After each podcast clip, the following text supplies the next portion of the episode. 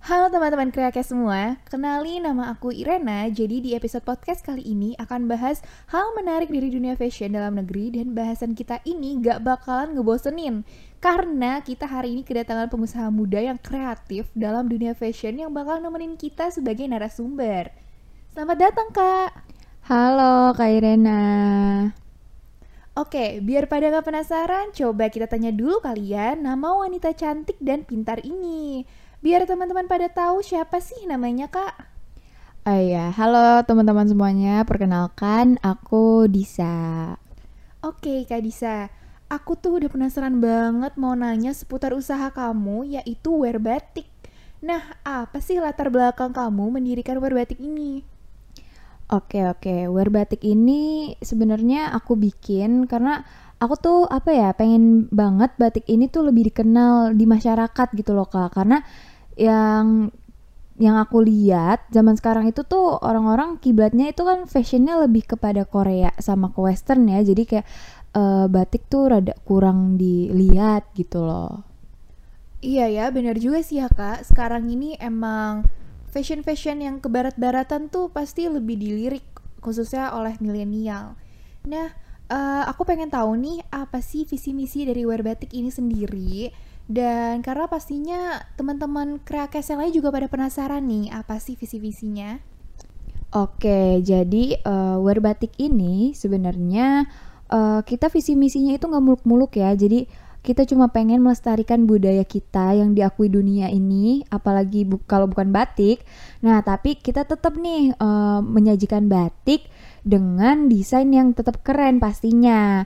Dan untuk misinya itu sendiri, kita bakal menghadirkan produk-produk batik dengan desain yang kekinian yang tadi udah aku sebutin dan gak bakal kalah sama produk luar negeri deh pokoknya. Dan uh, wear batik ini juga tentunya pakai bahannya itu yang berkualitas, jadi nyaman lah untuk digunakan.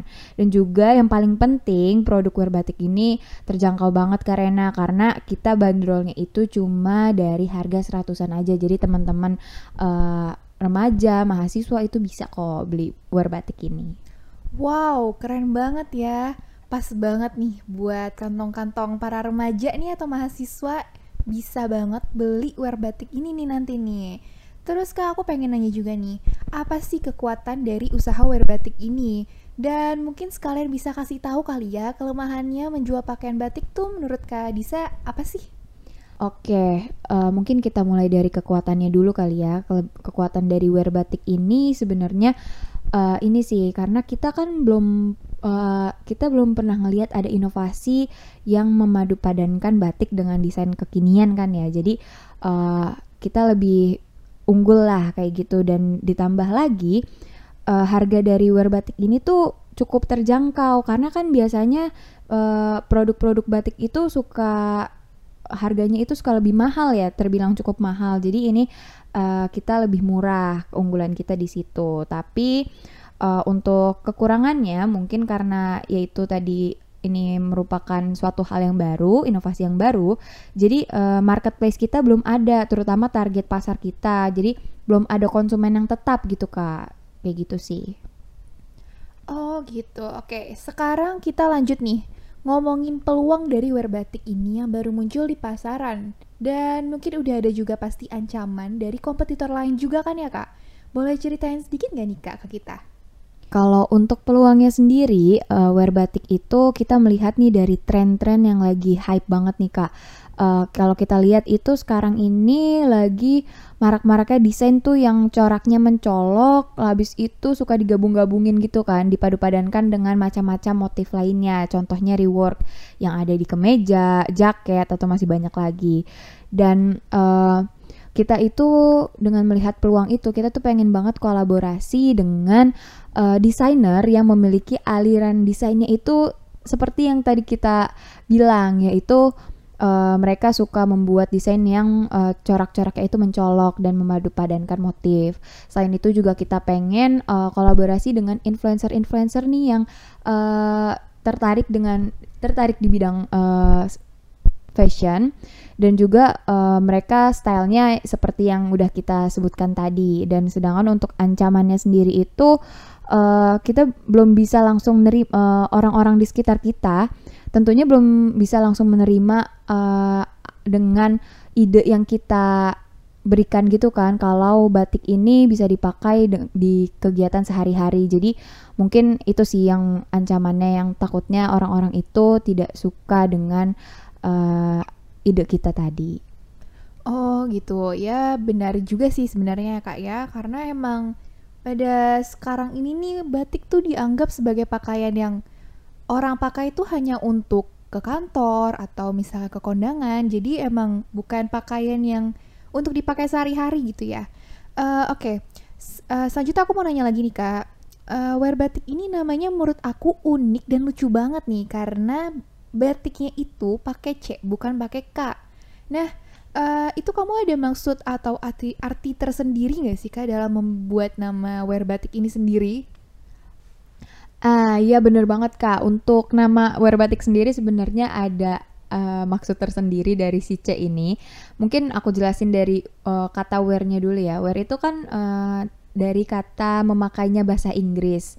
Sesimpel itu kita ambil. Nah, batiknya ini kita ambil karena kita menjual produk batik kan. Jadi uh, memakai produk batik. Tapi kenapa sih si kaknya ini diganti jadi C? Karena kita tuh ingin uh, ketika orang-orang mencari nama wear batik uh, di search engine itu nama wear batik ini ada di paling atas karena uh, pastinya nggak ada nih orang-orang yang make uh, tulisan batik dengan huruf belakangnya itu C gitu sih. Jadi biar kita lebih terlihat aja sih kak. Wow, keren banget strateginya. Aku jadi bener-bener amazed banget nih sama uh, inovasi dari teman-teman wear batik.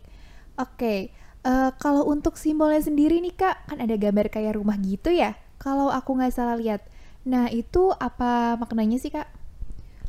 Oke, sebenarnya ada banget sih kak arti dari logo itu. Mungkin aku jelasin dulu dari tulisan warna merah si wear batik ini kali ya. Uh, arti dari warna merah wear batik ini, merah itu kan melambangkan keberanian ya kak. Jadi uh, kita mau menunjukkan bahwa wear batik itu sebenarnya berani tampil berbeda uh, dengan usaha-usaha yang lainnya yang belum pernah ada gitu. Dan untuk uh, bentuk rumah itu maksudnya uh, wear batik menjadi rumah fashion bagi wanita ataupun pria Indonesia yang uh, bisa menjadi acuan. Acuan uh, seperti tadi inovasi pertama uh, kita menjadi inovasi pertama bahwa batik itu menjadi uh, pakaian daily gitu bisa menjadi pakaian daily. Dan sedangkan kalau misalkan kakak lihat itu kenapa ada lima sisi? Itu melambangkan lima pulau besar Indonesia dari Sabang sampai Merauke. Jadi uh, kita bakal memakai uh, motif batik itu nggak cuma dari pulau-pulau Jawa aja, tapi kita akan memakai dari uh, dari pul dari kelima pulau tersebut kayak gitu. Dan yang terakhir ada motif batik tujuh rupa itu di garis uh, bentuk rumah itu. Itu uh, batik tu batik motif tujuh rupa ini uh, diharapkan dengan kita melihat itu kita bisa menaikkan mood penggunanya gitu loh. Jadi ketika orang-orang menggunakan wear batik itu uh, mereka bisa uh, moodnya itu naik gitu loh uh, dari sebelumnya. Seperti itu sih kak kurang lebih. Oh benar-benar beda ya. Berarti dari nama logo dan tujuannya. Sangat unik nih. Jadi Kak Disa mau bikin sesuatu yang baru gitu ya makanya bikin wear batik ini. Nah selain itu bedanya tuh kayak apa lagi sih? Nah, iya bener banget nih Kak. Karena yang kita tahu juga batik itu kan identiknya buat uh, yang formal-formal aja ya. Jadi aku tuh mau bikin kalau batik itu tuh modelnya nggak cuman gitu-gitu doang loh dan dari desainnya juga aku bikin yang sesuai sama yang lagi trendy-trendy sekarang. Jadi uh, tetap nggak uh, apa kita tetap bisa fashionable, trendy tapi tanpa melupakan unsur-unsur batik itu sendiri gitu kak. Oh, berarti wear batik mau mengubah batik dari pakaian yang terbilang formal menjadi pakaian yang bisa dibilang non formal ya kak, alias bisa santai, bisa buat nongkrong gitu kan. Wow, pastinya gak gampang banget nih untuk membuat suatu usaha yang inovatif seperti ini. Apalagi batik itu udah identik banget dengan pakaian yang formal. Karena kan itu udah bisa dibilang lama banget ya pemikiran yang seperti itu. Nah, kalau dari wear batik sendiri nih, ada gak sih cara untuk mengubah pemikiran kayak gitu di masyarakat? Sehingga masyarakat uh, bisa memiliki mindset kalau batik ini bisa dipakai untuk kegiatan-kegiatan non formal. Nah, benar banget nih Kak. Uh, kalau masyarakat itu masih menggunakan mindset kalau batik itu uh, masih terbilang dipakai untuk acara-acara formal aja, nggak nggak bisa dipakai untuk nongkrong ataupun daily. Nah, oleh karena itu, Wear Batik menargetkan kepada teman-teman yang uh, bekerja di kantoran dulu nih mereka bisa menggunakan baju-baju dengan style atau desain yang kekinian tapi tetap uh, ada unsur batik-batiknya. Ketika mereka sudah terbiasa dengan uh, desain-desain batik dan model-modelnya itu, barulah kita bisa melanjutkan nih. Oh, mereka sudah uh, menerima kalau batik itu bisa dipakai daily, mulai bisa dipakai daily dan kita akan uh, meluncurkan series uh, daily wear batik sendiri gitu. Jadi bisa dipakai untuk nongkrong seperti itu sih. Oh gitu ya. Nah aku juga kayak Ponika. Uh, kira-kira wear batik bakal ngelibatin influencer juga nggak ya? Dan aku dapat kabar kalau influencernya tuh cukup terkenal ya kak.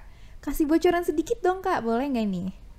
Aduh, boleh nggak ya? Oke deh, aku kasih tahu dulu deh ya. Mungkin uh, kita beberapa udah menargetkan sih, Werbatik udah pengen ngambil beberapa influencer dan teman-teman generasi muda yang berprestasi. Mungkin aku sebutin dulu dari yang uh, teman-teman generasi muda kita kali ya yang cukup berprestasi. Itu kita mau mengambil Jerome dan Maudi Ayunda. Mungkin kalau kakak tahu Jerome itu uh, mahasiswa Indonesia yang sekarang berkuliah di uh, Jepang, dia itu juga sering memakai baju batik. Jadi uh, kita melihat cocok banget sih untuk uh, dengan visi misi wear batik sendiri. Dan uh, untuk mau di Ayunda juga, kalau uh, kalau kemarin kita lihat di saat dia graduation, dia memakai kain batik kan uh, untuk graduationnya itu. Jadi uh, kita sengaja nih ngambil mereka karena mereka itu generasi-generasi muda yang masih mau uh, melestarikan dan mengharumkan nama baik Indonesia dengan menggunakan batik tersebut. Nah, sedangkan untuk influencer-influencernya sendiri, kita mau ambil Raffi Ahmad dan Aukarin. Kenapa? Karena seperti yang kita tahu, mereka ini uh, pengaruhnya cukup tinggi kalau kita lihat ya. Karena uh, ketika mereka menggunakan sesuatu, itu akan menjadi tren di Indonesia gitu di sekeliling kita. Makanya kita harap dengan mereka menggunakan produk wear batik uh, teman-teman masyarakat yang lain itu bisa uh, sedikit demi sedikit berubah mindsetnya bahwa oh batik ini bisa loh dipakai uh, untuk daily nggak cuma acara formal seperti kondangan atau nikahan aja gitu sih kak. Oh iya emang kalau misalkan aku lihat ya kak keempat uh, sosok tersebut tuh emang sering sekali ya menggunakan uh, batik sebagai salah satu dari fashion mereka gitu. Jadi emang cocok sekali sih kalau misalkan wear batik ingin memakai keempat orang tersebut. Oke, kalau dari aku simpul ini Kak, dari jawaban yang Kak Andisa uh, berikan tadi, uh, berarti untuk target pasarnya itu pasti remaja dan milenial ya Kak. Dan karena desain yang bakal dibikin itu akan sangat kekinian banget atau gimana ya Kak? Iya, bener banget nih Kak. Target utama dari Wear Batik sendiri itu memang uh, milenial ya. Karena kalau dilihat dari tren sekarang ini, anak-anak milenial itu suka banget kan sama Korean style atau western. Dan uh, Wear Batik mau mereka juga bisa mencintai batik seperti mereka mencintai style-style uh, Korean tersebut atau western dan uh, ngebuktiin kalau batik itu nggak kuno loh bisa juga kita pakai dan gak kalah keren dari eh, pakaian-pakaian yang lainnya gitu. Wow, menarik banget ya emang kalau ngebahas batik ini dan aku kagum banget sama teman-teman batik karena ide usaha kalian yang super duper hebat ini dan niat kalian untuk melestarikan budaya kita yaitu batik itu sangat apa ya? Aku amazed banget sih karena jarang sekali anak muda yang masih tetap ingin melestarikan budaya-budaya yang ada di Indonesia, khususnya batik ini sendiri. Oke, uh, Kak Disa, semoga berjalan lancar dan sukses terus ya wear batiknya. Dan buat para remaja milenial, yuk jangan lupa untuk melestarikan batik warisan budaya Indonesia, karena kalau bukan kalian, siapa lagi? Oke, podcast kali ini sampai di sini aja, dan next kita bakal ngobrol bareng lagi tentunya ya. Makasih Kak Disa udah menyempatkan waktunya. Oke, Karena, thank you. Sama-sama semuanya. Semoga dengan adanya uh, wear batik ini teman-teman bisa lebih mencintai batik lebih dari sebelumnya. Thank you. Oke Kak, bye. Bye.